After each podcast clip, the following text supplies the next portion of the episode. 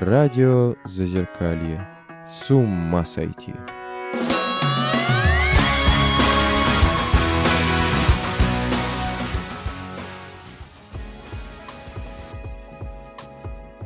Это радио Зазеркалье. У нас в гостях Александра Миронова, композитор, режиссер, художник, поэт, руководитель и создатель театра Тенер. Здравствуйте, Александра. Здравствуйте. Ну, я хочу начать с такого вопроса, несколько общего, а, может быть, немножко философского, но мне стало интересно, как э, вы относитесь к одной, скажем так, проблеме. Вот как настолько разносторонний человек творческий, да, а, в чью деятельность такие разные сферы включены. Как вот вы считаете, вот как раз об этом поговорим, настоящий творец, а, как бы насколько это желательно, может быть, необходимо, а, возможно, да, чтобы он действительно умел вот все, да, как, как титаны возрождения, или это скорее такое, ну, редкое исключение, это вообще даже совсем не обязательно и редко бывает.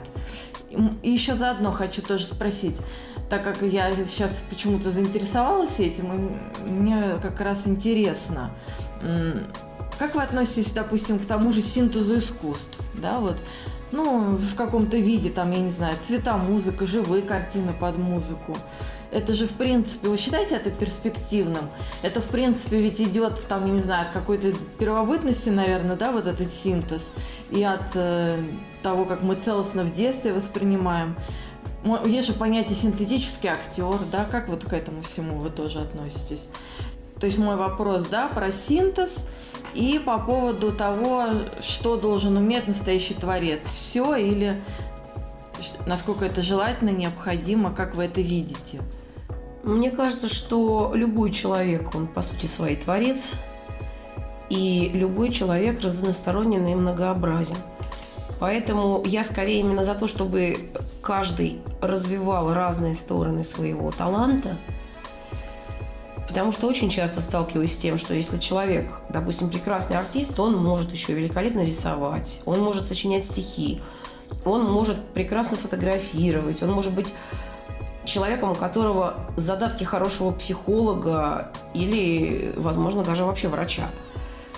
Это крайне редко бывает, когда человек одарен только чем-то одним и э, больше ни к чему склонности не имеет эти люди как раз гораздо более редки.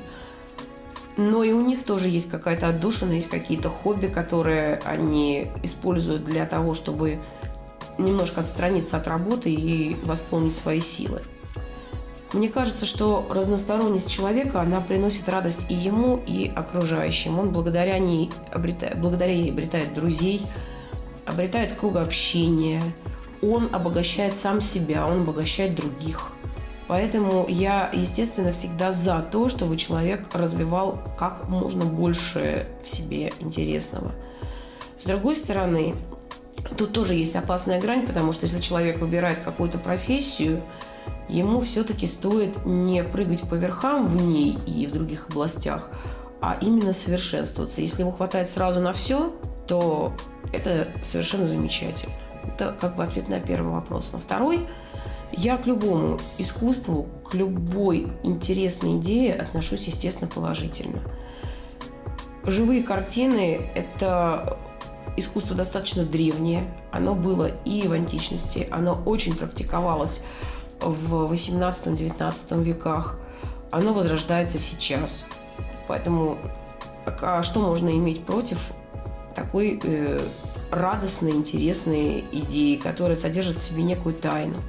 Насчет цвета музыки, это идея более новая, в общем-то, и очень, очень э, востребованная в периоде конца 19-го, начала 20 веков.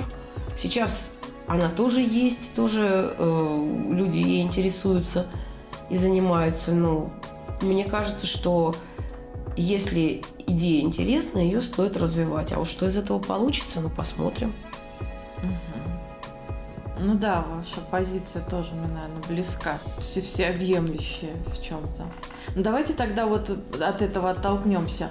А, ну вот действительно вы много чем занимаетесь, и можно, можете ли вы, допустим, что-то выделить, может быть, да, ну вот вы сказали, что в первую очередь вы композитор и э, режиссер, да, то есть, наверное, вы выделяете в первую очередь в это вашем творчестве.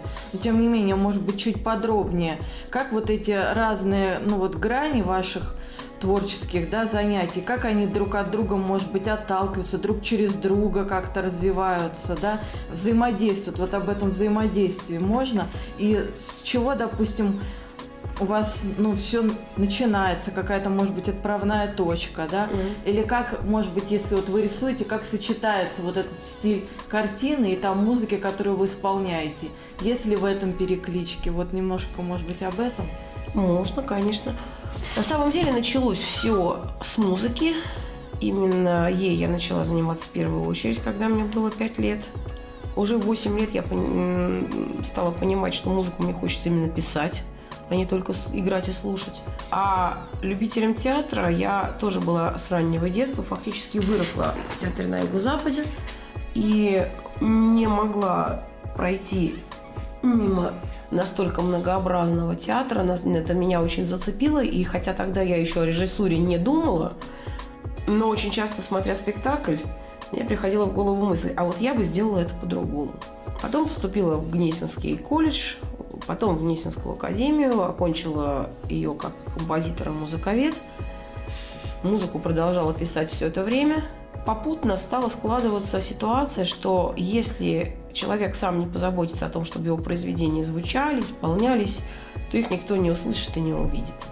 Поэтому сначала я собрала свой камерный ансамбль, потом э, меня пригласили друзья в проект э, и попросили собрать оркестр, я собрала оркестр.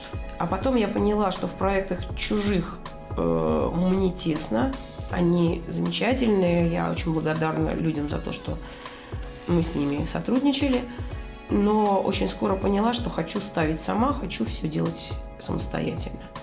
Так родилась идея театра. Что касается живописи, рисую я тоже с раннего детства. И как-то никогда себя не ограничивала в этом. Равно как и стихи пишу тоже с раннего детства. Это все у меня всегда было одновременно.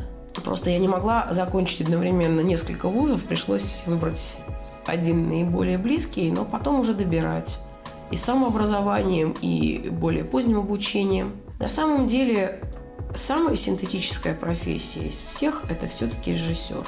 Потому что режиссеру нужны и композитор, и художник, а если режиссер музыкального театра, то и вокалисты, и актеры, и умение работать руками. А меня очень рано научили руками делать все. Я благодарна моей бабушке, которая умела шить, вышивать абсолютно любым способом. И меня, там, 10-12-летнюю, к этому приучила.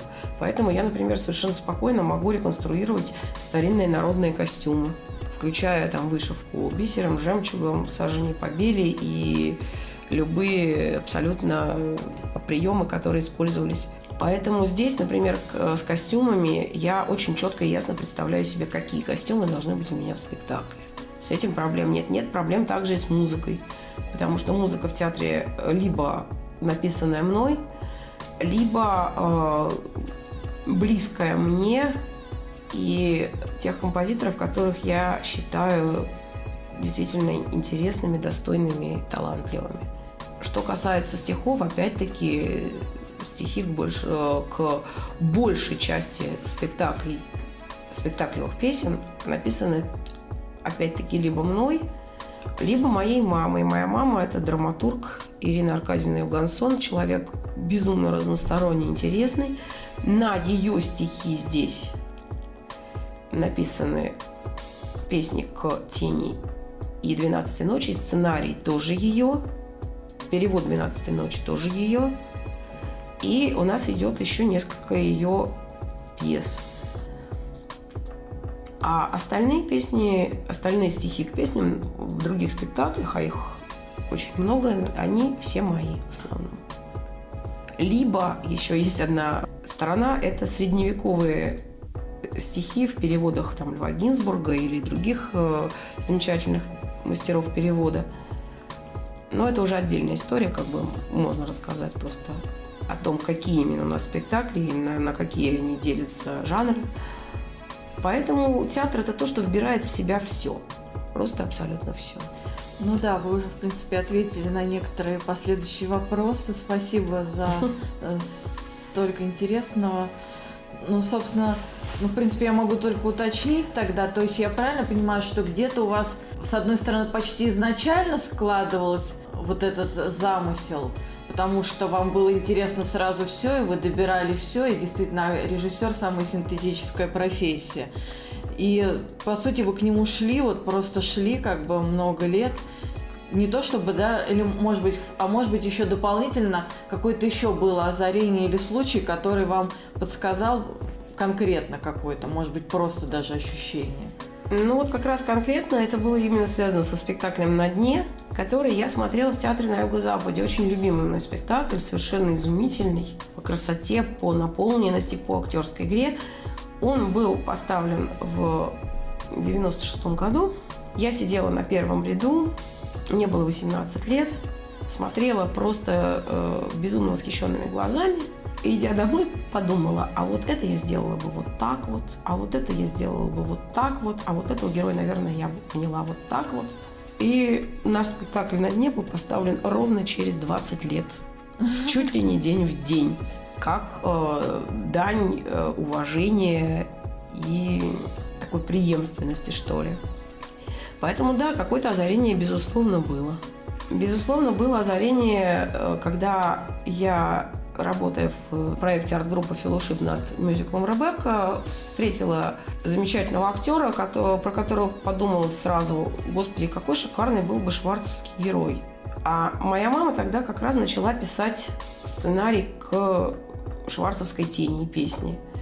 И естественно, что сложилась мысль, что ну раз есть на кого это писать, раз есть люди, которые это сыграют – то давайте делать свой театр, давайте ставить, давайте этим заниматься.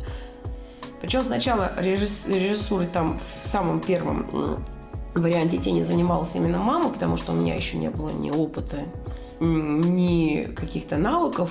А потом я вошла в работу и уже стала все делать сама. Ну вот давайте тогда действительно про театр. И давайте, э, конечно, и по поводу репертуара хотелось бы поговорить. И, и, и, в перв... и для начала в общем, да, э, какой-то кредо, наверное, театра, да, вашего. Во-первых, и что такое театр-студия? И вообще это же любое какое-то творческое объединение, это, ну, особый свой мир со своими законами, да. А вот у вас, что, что это за мир ваш, да, как э, вашего театра, какая его, может быть, где-то идея, да, ну и плавно перейдем мы в том числе и к репертуару, наверное, тоже, да. Допустим, э, вот, ну, тень, да, это, в принципе, по сути, ска- что-то сказочное, да, такое. У вас же есть по польским сказкам, да, э, театр, часто идет спектакль по мотивам. Очень интересно, что Сартра вы ставите, его вообще можно где-то еще интересно увидеть. Я думаю, что можно. Эта пьеса довольно известная и популярная. Угу. Или, допустим, у вас такой интересный жанр, да, концерт романсов, песен из мультфильмов тоже. Что это такое? Это случайно никак не перекликается с тем, что, допустим, было на Таганке, там музыкальные, э, поэтические нет, стих... абсолютно нет. А поэтический спектакль нет. совсем другое, да? А, я только попрошу, если можно. Э, вы просто уже задали сейчас 8 вопросов. Я, э, если можно, по одному, потому что я просто не смогу да, ответить давайте, и что-то упущу. Давайте начнем. Давайте, если можно, по Давайте начнем с, кред, с креда с вашего театра. Ну, такого, в принципе, э, оглашенного креда, который мы бы могли написать на заборе и вывесить, у нас, наверное, все-таки нет. Хотя я просто, возможно, не задумалась над этим. Для нас театр – это возможность, во-первых, дать зрителю шанс о чем-то подумать, что-то переосмыслить, чтобы он пришел сюда и нашел здесь решение каких-то своих проблем, нашел поддержку. Сейчас, к сожалению, время трудное, да еще и усугубленное эпидемией, Поэтому очень важно, чтобы театр дарил катарсис, дарил выход из тяжелой ситуации. Для этого он, по сути своей, в принципе, и существует. Поэтому мы всегда стараемся, чтобы даже после самого трагического и тяжелого спектакля зритель ушел не э, Раздавленным. обессиленным, раздавленным, да, а наоборот, чувствуя душевный подъем. Именно на этом мы работаем. Второе назначение театра – это быть зеркалом действительности. Зеркалом достаточно беспощадным и точным. Поэтому, естественно, что никакие современные проблемы пройти мимо театра не могут. И не найти в нем отражение, даже если в театре не ставится ни одной современной пьесы. Это не имеет отношения к злободневности, то есть мы не как тот чукча из анекдота, который что видит, то поют. Но естественно, что любая внешняя боль, она находит здесь преломление и находит отклик в сердцах. Мы и сопереживаем вместе со зрителями, мы и утешаем их. А где-то, может быть, даже и указываем на какие-то ошибки и общества, и общечеловеческие, над которыми стоит подумать, решить, вернуться к отправной точке, сделать заново. Пожалуй, вслед за Тилем Леншпигелем просто повторим «Мы ваше зеркало». Это что касается кредо театра. Угу. Хорошо. А вот по поводу, да, репертуара, у вас вроде бы и классика, да, и, допустим, там Авраг Сергеенко, да, я знаю, что он в Тюзе вроде бы ставился в Петербурге. И в Театре на Юго-Западе он шел, и идет, кстати, до сих пор. Но, но вроде бы у вас есть и то, что мало где тоже можно. У нас есть даже то, что вообще нигде не идет. Угу. Угу. По поводу репертуара, это, скажем так, выбор тех пьес, которые нам наиболее близки по сути, по стилистике. Они могут быть очень разные. Это может быть французский фарс 13 века. С одной стороны, очень веселый и такой, ну, как плутовской роман фактически. А с другой стороны, с остро-социальнейшими песнями. Это может быть та же там «Двенадцатая ночь», комедия положений э, с огромным количеством песен, но в котором тоже затрагивается не только веселые стороны нашей жизни, но и человеческое горе, и сочувствие, и глупость, и мудрость. В общем, фактически такое маленькое отражение мира. Это может быть тень, которую вы сказали, сказка, но тень это отнюдь не веселая сказка. И отнюдь не детская. Серьезно. Это сказка которой есть и мистика, и очень много социального, и взаимоотношения человека с миром, взаимоотношения человека с людьми. «Тень», пожалуй, это наша визитная карточка, спектакль, в котором есть буквально все.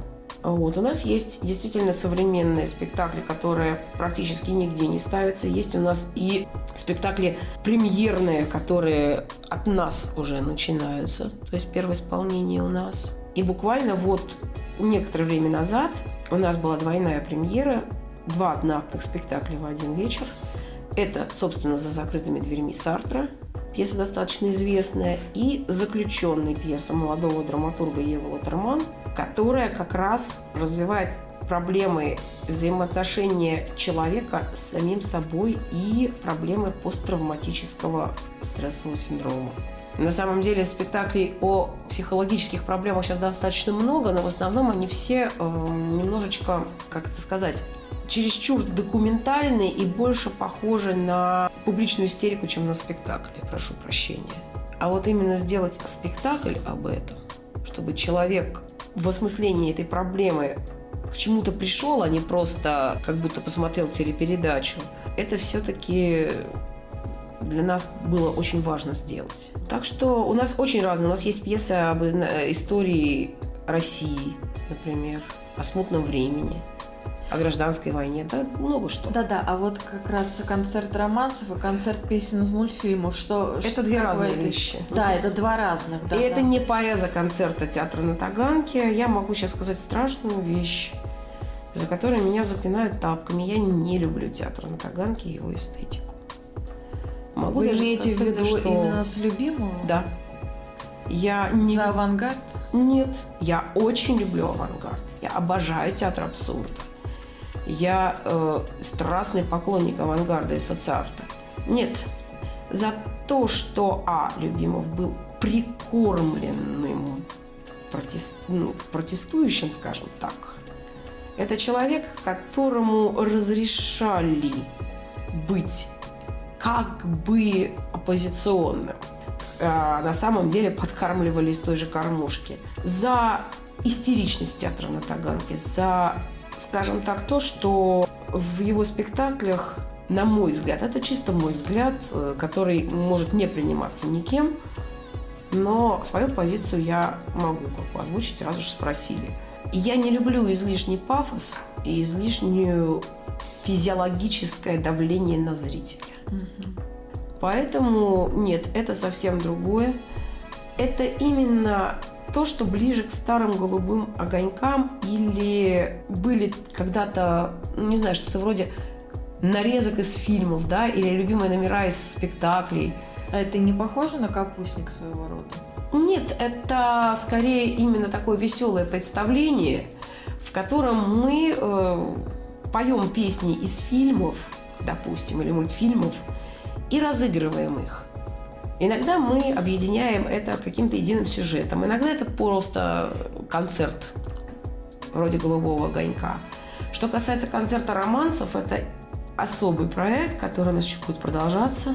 Это воссоздание атмосферы театральных праздничных концертов начала 20 века или времен НЭПа, когда были и цыганские хоры, а у нас есть цыганский ансамбль, фактически внутри театра, и романсовое исполнение, и оперетта, и могут быть разговорные номера. То есть это погружение зрителя в историческую традицию, в общем-то, которая сейчас уже подзабыта, а нам она показалась интересной. И вот мы с вами обсуждали, значит, э, ваш театр действительно еще называют музыкальным, да? Правильно я говорю? Да. А, и, может быть, тогда несколько слов еще о музыке. Вы сказали, что вы пишете сами и подбираете то, что близко. Может быть, еще чуть-чуть подробнее, что бывает близко, допустим, и как это сочетается ваше и то, что вы берете, например.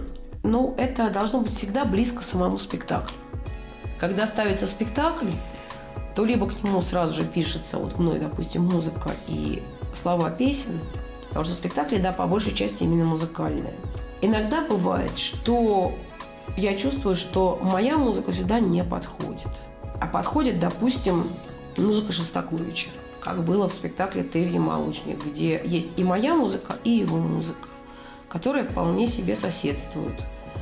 Или э, в трех наших спектаклях звучит музыка замечательного московского композитора Юрия Ильина, который написал много, ну и пишет, и будет писать, много изумительной, как, как, как же это правильно сказать, музыки в жанре ambient, и не только, и рок-музыки, и электронной музыки, которая, например, помогла нам создать очень интересную, глубокую атмосферу в спектакле по повести Брэдбери «451 градус по Фаренгейту» или в историческом спектакле о смутном времени «Дитя и корона». Такие вот разные абсолютно спектакли, казалось бы.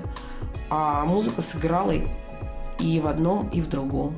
Но это должно быть что-то именно действительно близкое нам.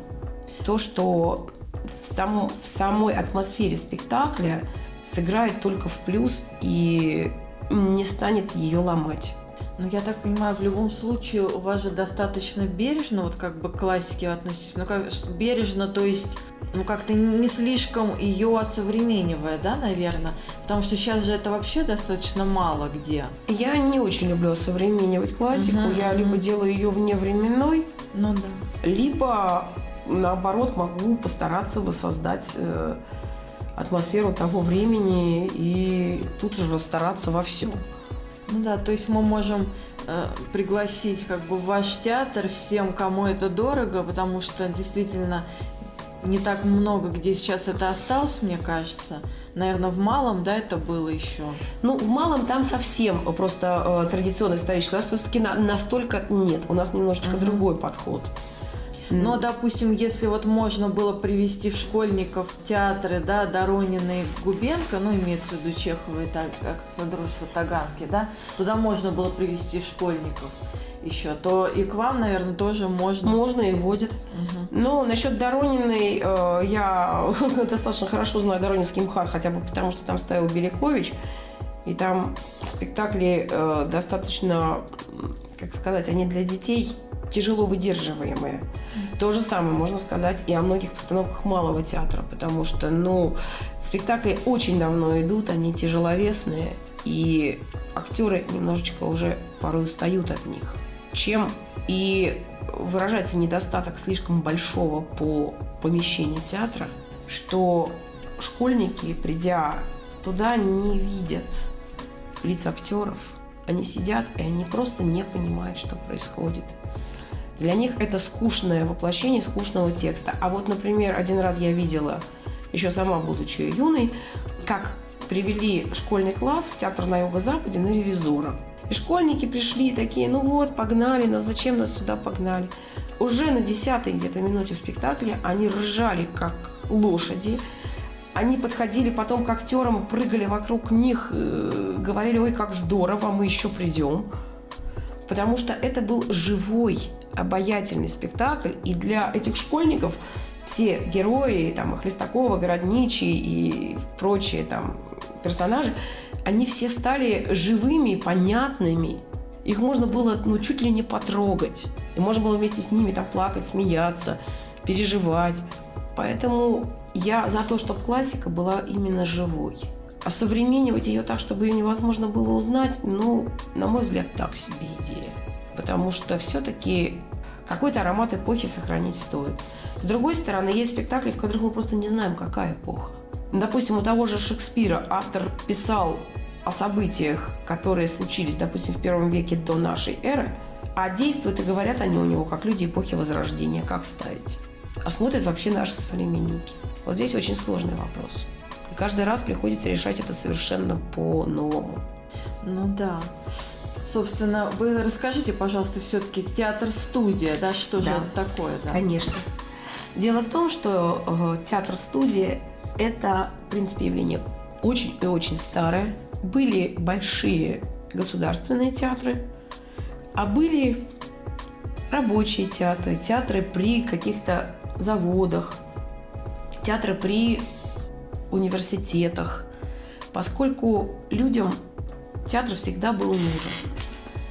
И приходили те, кто говорит, а мы хотим играть. Да, мы не умеем пока ничего, но мы хотим играть, мы хотим петь. И приходя в театр-студию, человек знает, что его научат. Допустим, как у нас это обычно происходит, э, у нас даже если, есть на эту тему шутка, что голоса нет, а если найдем? Приходит человек, говорит, я не умею петь, но я хочу научиться. Я не умею играть на сцене, но я хочу научиться. Может, мне ничего не получится. Очень часто такой человек через год уже становится одним из премьеров, потому что ну, желание – это великая вещь. А людей без способностей, без слуха, на мой взгляд, просто не бывает. Есть просто люди, которым не попалось хорошего педагога, и люди себя недооценивающие. Приходит такой человек, начинает ходить на репетиции, начинает ходить на занятия по вокалу. Смотрим, какой у него потенциал голоса, что он сейчас умеет, какой у него актерский дар, что ему будет более органично, что, какие у него могут быть зажимы, какие у него могут быть внутренние проблемы, которые мешают ему, допустим, вот сейчас пойти и там вот прямо выйти на сцену. Начинаем заниматься, начинаем ставить их в спектакли. Массовку, потом на какие-то небольшие роли, потом на большие. А иногда бывает, что приходит человек и сразу попадает на большую роль. И такое тоже случается. Иногда бывает, что в театре растут дети, которые превращаются в очень деятельных подростков, которым тоже хочется участвовать, а потом уже в хороших взрослых актеров. И у нас такой путь э, прошла довольно солидная компания молодежи, которая пришла сюда там кто-то 16-17-летними, а кто-то 10-летними. И сейчас им 16-17, допустим. Театр-студия – это в первую очередь обучение. Очень часто, приводя в зал своих друзей посмотреть спектакль, человек не подозревает, что его друг скоро окажется с ним на одной сцене. Так было с очень многими из тех, кто сейчас у нас ведущие артисты. Они просто пришли посмотреть. А потом узнали, что дают попробовать всем. Или даже я, например, э, могу подойти к человеку, видя в театре интересное и заинтересованное лицо, видя, что человек смотрит на сцену и ему это нравится, его э, от этого зажигает, ему все интересно. Могу подойти и сказать, а вы попробовать не хотите? Если человек говорит «да», просто прошу прийти там на репетицию в такое-то время, побыть с нами. Ну и театр-студия – это всегда все сами. Сами шьем, сами делаем декорации, сами делаем реквизит. Все это в команде, все это под э, веселые хихоньки-хахоньки или, наоборот, под серьезную репетицию. То есть сидим, учим текст какой-нибудь пьесе, читаем, и в это время красим или шьем. Это совершенно нормально. Возникает хорошая дружеская командная работа. А потом человек растет актерски, растет личностно и уже сам в какой-то мере является учителем для тех, кто только-только пришел. Допустим, кто-то из старших актеров хорошо владеет военной подготовкой и тренирует ребят, которые играют у нас в спектаклях о войне. Как надо ходить, как надо себя держать, как надо держать оружие. Допустим, кто-то хорошо владеет иностранными языками, а надо где-то сымитировать акцент. Просим показать. То есть каждый человек вносит очень многое в копилку театра. Что вот примерно так, наверное. Да, очень интересно.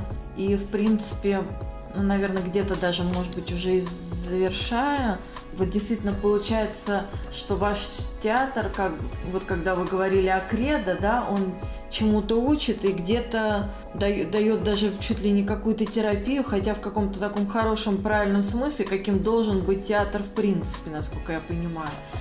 И вот действительно тут Дина, которая со мной, наверное, правильно тоже задала вопрос, да, какой спектакль посмотреть, чтобы создалось впечатление и чтобы понять э, как бы о вашем театре сразу. Может быть, тогда действительно вот об этой стороне вашего театра еще два слова, да, как о вашем кредо в связи со спектаклем тогда по Горькому, да, может быть? Можно и, по, и про этот спектакль. На самом деле э, сказать, какой спектакль наша визитная карточка, очень сложно, потому что каждый из них визитная карточка в чем-то своем. На дне это спектакль и о социальных взаимоотношениях. Самое главное – это о пути человека, о его выборе – и о том, как в тяжелейшей ситуации можно вырваться к свету и к нормальной жизни. Пожалуй, об этом спектакль. И поэтому в конце он у нас не безнадежный, как очень часто ставят на дне, что все полный кошмар, и дальше только всем идти дружно вешаться. Нет.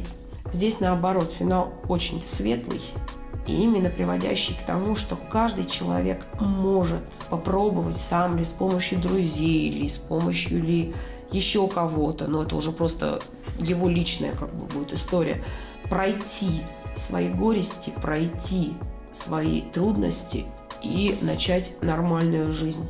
Там ведь как раз песня, да, в конце, ну где-то практически в конце, как-то, наверное, это музыка, да, тоже? Песня, э, вы имеете в виду какую? Ну, там же еще слова, да, зачем ты испортил песню, да, в конце? Нет, там, э, да, действительно есть песня, и песня это, она из как бы такой жалобной и грустной, протяжной песни фактически превращается чуть ли не в что-то подобное, ну не маршу, но песня больше настраивающая на то, чтобы встать и идти песню испортил там на самом деле э, имелось в виду немножечко другое у Горького. Там имелось в виду, что когда Сатин фактически берет на себя после ухода Луки заботу о ночлежниках, актер, который был его другом и которого он в первую голову, наверное, хотел бы спасти и уберечь, кончает собой от безысходности. У него не хватило сил выдержать это. И именно это и есть испорченная песня, что когда ты берешься делать какое-то дело, берешься заботиться о людях и хочешь, чтобы всем им было хорошо, хотя бы даже вот в такой тяжелой ситуации. А первая вот такая страшная неудача. Прямо сразу. Не успел ты буквально заступить на свою должность. И могу себе представить, насколько персонажу тяжело в этот момент и насколько какая должна быть душевная сила, чтобы найти в себе ресурс, встать, идти дальше и еще и других поддержать. У нас вот, в общем-то, именно об этом. Спектакль, кстати, есть в записи. Посмотрите тогда, если интересно, как решен финал и как, что там происходит. И об этом же, в общем-то, несмотря на совершенно другой сюжет, несмотря на то, что там даже главные герои-то и не люди, спектакль «До свидания, овраг». Именно тоже о том, как спастись, выжить и жить. Но он гораздо более трагичен, чем на дне. Потому что там из героев практически в живых не остается никого. Но все равно, тем не менее, эта идея там есть. А тоже наша визитная карточка. И тень наша визитная карточка, и веселая двенадцатая ночь тоже наша визитная карточка. И веселая и очень остросоциальная госпожа министерша. И э, мистический тревожный такой спектакль про позднее средневековье, фактически начало реформации, поклонение волхвов. Вот там социальности просто хоть ложкой ешь, как говорится. Именно о северное возрождение очень тяжелое время войн, тяжелое время болезней, одиночества, противостояние человека и церкви, общества, и власти, и чему только не, и себе самому. И даже, казалось бы, детская сказка «Крабат», которую, наверное, знаете, да, по роману сказки Отфрида Пройслера. Ну, я начинала смотреть вот записи как раз вашего этого спектакля. Вот. Это тоже очень социальные вещи и очень о тяжелом времени, от времени 30-летней войны, когда буквально Европу косило. И как э, там главная идея именно о том, как остаться человеком. Поэтому мне трудно сказать, какой спектакль «Визитная карточка». Просто приходите на любой и смотрите. Они все и разные. И вот именно идея о человечности, она, наверное, будет общей. Да, спасибо вам большое. И мне кажется, действительно, вот эта надежда, она очень нужна людям. Я вспоминаю, как мне рассказывал наш Николай Вороновский, наш такой участник, которого мы очень ценим за ум и прочее его качество. И он рассказывал, как его пригласила знакомая на современную или постановку, а может быть даже и кино. И вот он сказал, да, вот э, там был как бы такой тяжелый сюжет, тяжелый финал. И вот его так приглашали, да, туда. Он говорит, ну в конце, вы знаете, как настолько вот как бы действительно это давлеющее чувство, что вот все настолько плохо, да, я говорю, я даже у него спросила, ну а как же там античная драма, допустим, там же тоже в конце такая трагедия, он говорит, нет, вы знаете, нет, все равно вот даже там не настолько, как бы и нельзя, чтобы заканчивалось тем, что вообще уже жить дальше нельзя, и нет ни в чем смысла, и как бы это уже конец, а зачем тогда показывать такой мрак, как бы зачем вообще тогда на это смотреть, если даже не остается надежды ни насколько? Зачем тогда вообще смотреть этот спектакль, если в нем нету даже какого-то возможности вздохнуть вообще в конце, если все умирает? Наверное, это очень правильная такая позиция. И мне кажется, что получается так, что вы приглашаете как зрителей, да, так и, возможно, будущих даже актеров в ваш спектакль, тем более, что после спектакля вы сами можете кому-то подойти. Да, на самом деле понятие катарсиса, оно же и есть из античной трагедии. Да, да, что да. Что от страдания к свету, что зритель должен да, выйти отсюда да? понимающим, понявшим, получившим какой-то внутренний свет и решение каких-то внутренних проблем. Именно для этого театра есть. А если театр будет э, говорить о том, как все плохо, он потеряет свое истинное назначение. Поэтому, естественно, мы такого не делаем. Даже в самых тяжелых и страшных спектаклях, в которых вот поднимаются очень жесткие проблемы. Таких спектаклей у нас много. Да, очень чувствуется эта традиция. Даже сколько вы упоминали разных традиций, когда рассказывали э, и средневековых, и других времен, там, времен 18 19 и так далее. Это тоже очень ценно, конечно, и очень для нас тоже близко, когда есть такая основа какая-то традиции, культуры. Поэтому спасибо вам еще раз. Вам огромное спасибо. За вашу работу и за все, что вы делаете, и как, как это проявляется для многих людей. Действительно, мы с вами, дорогие слушатели, познакомились с очень интересным творческим человеком, а, с Александрой Нероновой. Приходите в театр Тенер. Приходите и как бы думайте, чувствуйте вместе с нами. Спасибо вам большое. Это было радио Зазеркалье. Всего доброго. Радио Зазеркалье. Уж лучше вы к нам.